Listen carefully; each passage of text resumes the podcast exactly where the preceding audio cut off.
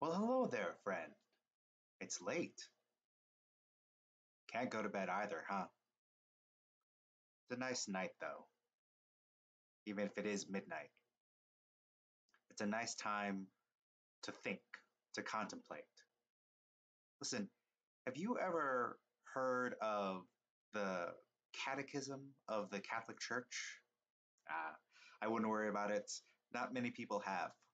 But the Catechism and Scripture are the things that I use that are my favorite to contemplate and think about.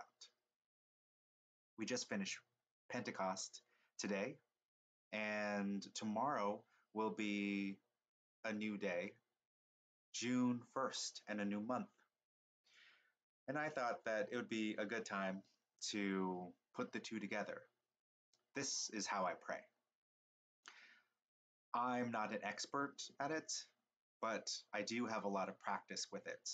And I thought that it might help you to see how somebody else prays and listens to what God has to say.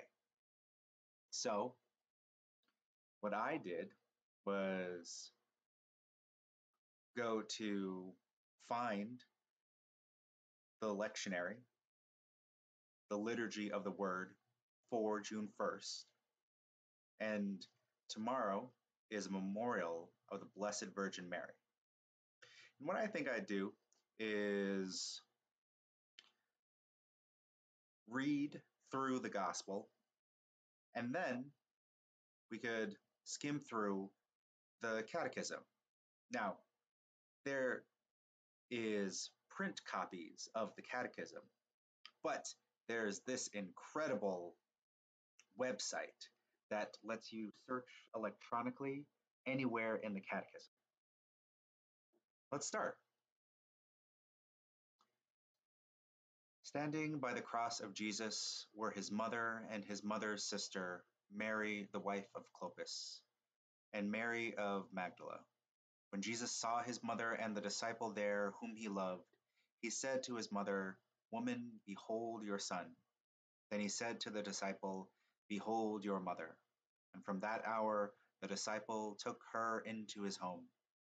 After this, aware that everything was now finished, in order that the scripture might be fulfilled, Jesus said, I thirst. There was a vessel filled with common wine.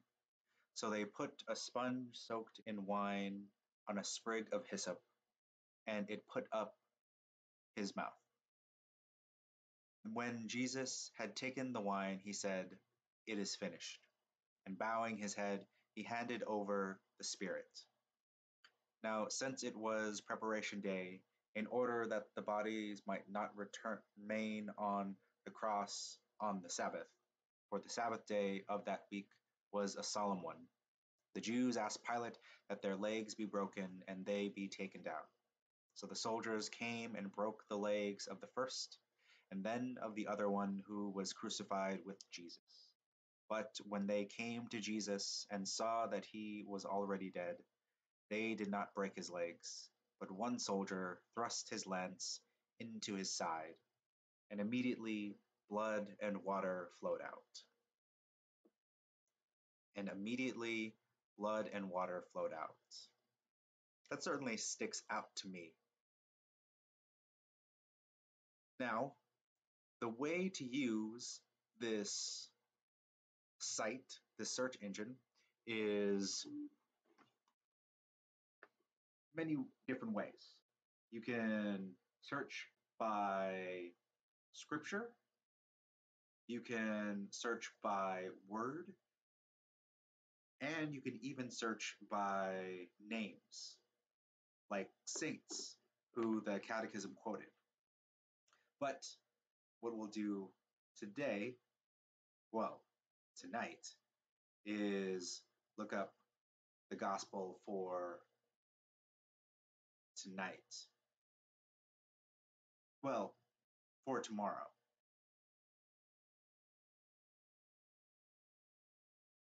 And you can see that we have 18 results, and each time the catechism cites anywhere in John 19, 25 to 34, this search site will pull up all of the paragraphs that cite it. We have all of the parts of the catechism in order, with part one all the way down to part four. Now what I want to do is skim through here and get a sense of what we what pops out at me. And it's now that I think it's a good time to pray to the Holy Spirit to guide me on what He thinks that is important for me to know and to notice right now.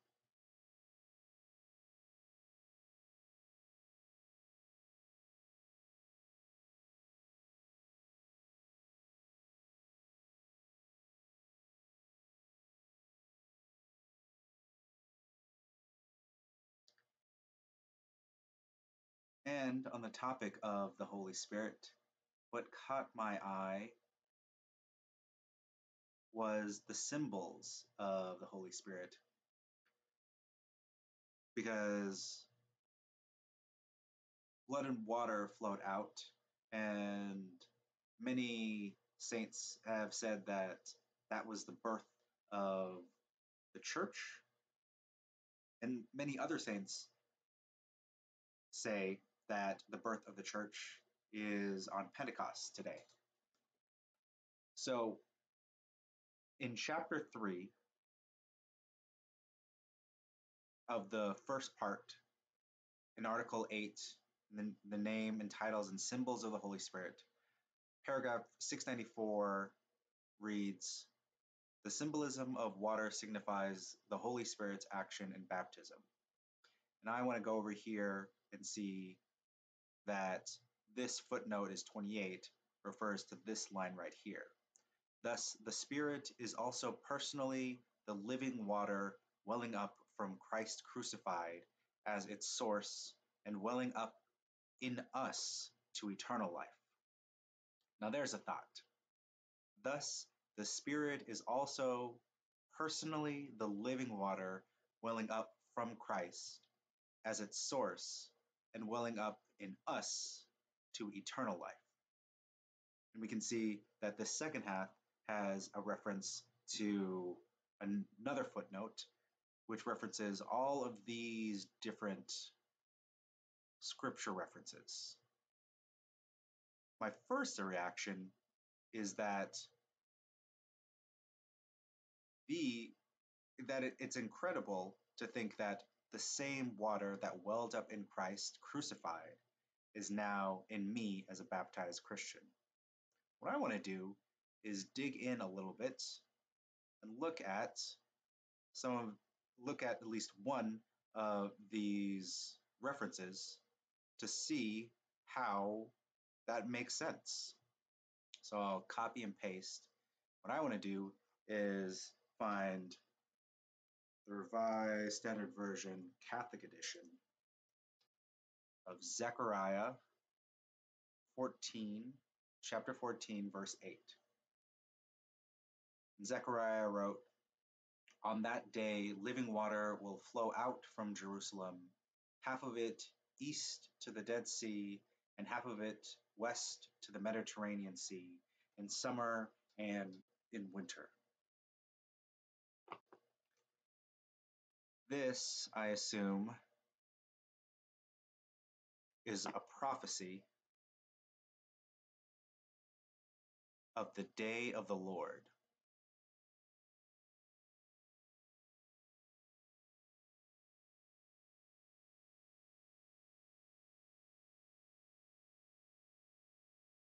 This is the plague with which the Lord will strike all the nations that fought against Jerusalem. Their flesh will rot while they are still standing on their feet, their eyes will rot in their sockets, and their tongues will rot in their mouths. On that day, people will be stricken by the Lord with great panic. They will seize each other by the hand and attack one another. Judah too will fight at Jerusalem. The wealth of all the surrounding nations will be collected, great quantities of gold and silver and clothing. A similar plague will strike the horses and mules and camels and donkeys and all the animals in those camps. Pretty gnarly stuff. And on that day, there will be neither sunlight nor cold, frosty darkness. It will be a unique day, a day known only to the Lord, with no distinction between day and night. When evening comes, there will be light. On that day, living water will flow out from Jerusalem, half of it east to the Dead Sea, half of it west to the Mediterranean Sea, in summer and in winter. The Lord will be king over the whole earth. On that day, there will be one Lord, and his name the only name.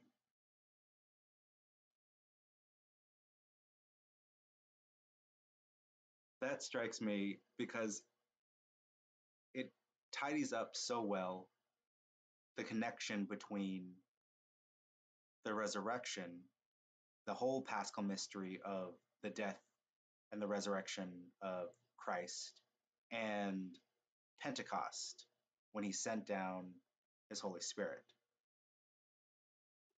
I'm going to take a detour and get some help through art and the truth of art.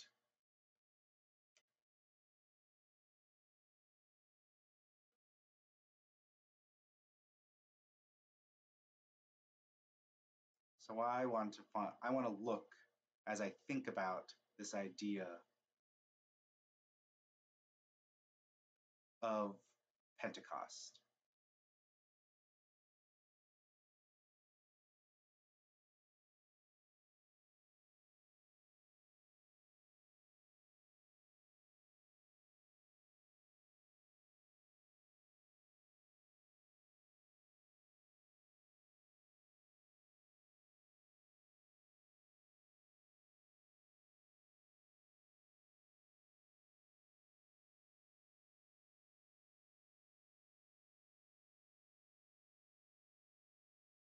The symbolism of water signifies the Holy Spirit's action in baptism, since after the invocation of the Holy Spirit, it becomes the efficacious sacramental sign of new birth.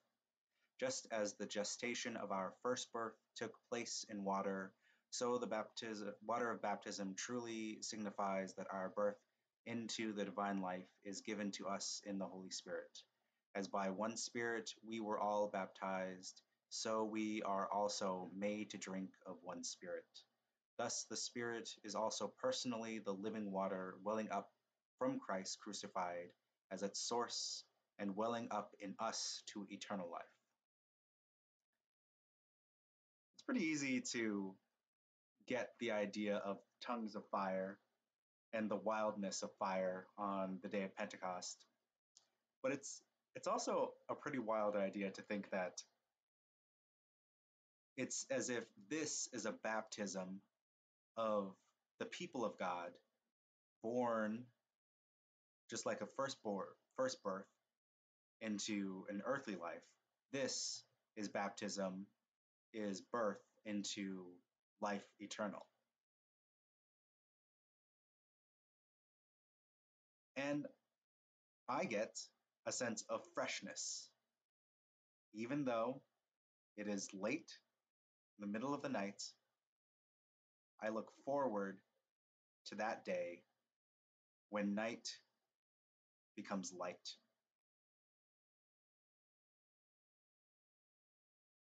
And I think that'll do it for tonight. You should get some sleep. And we'll talk more tomorrow night.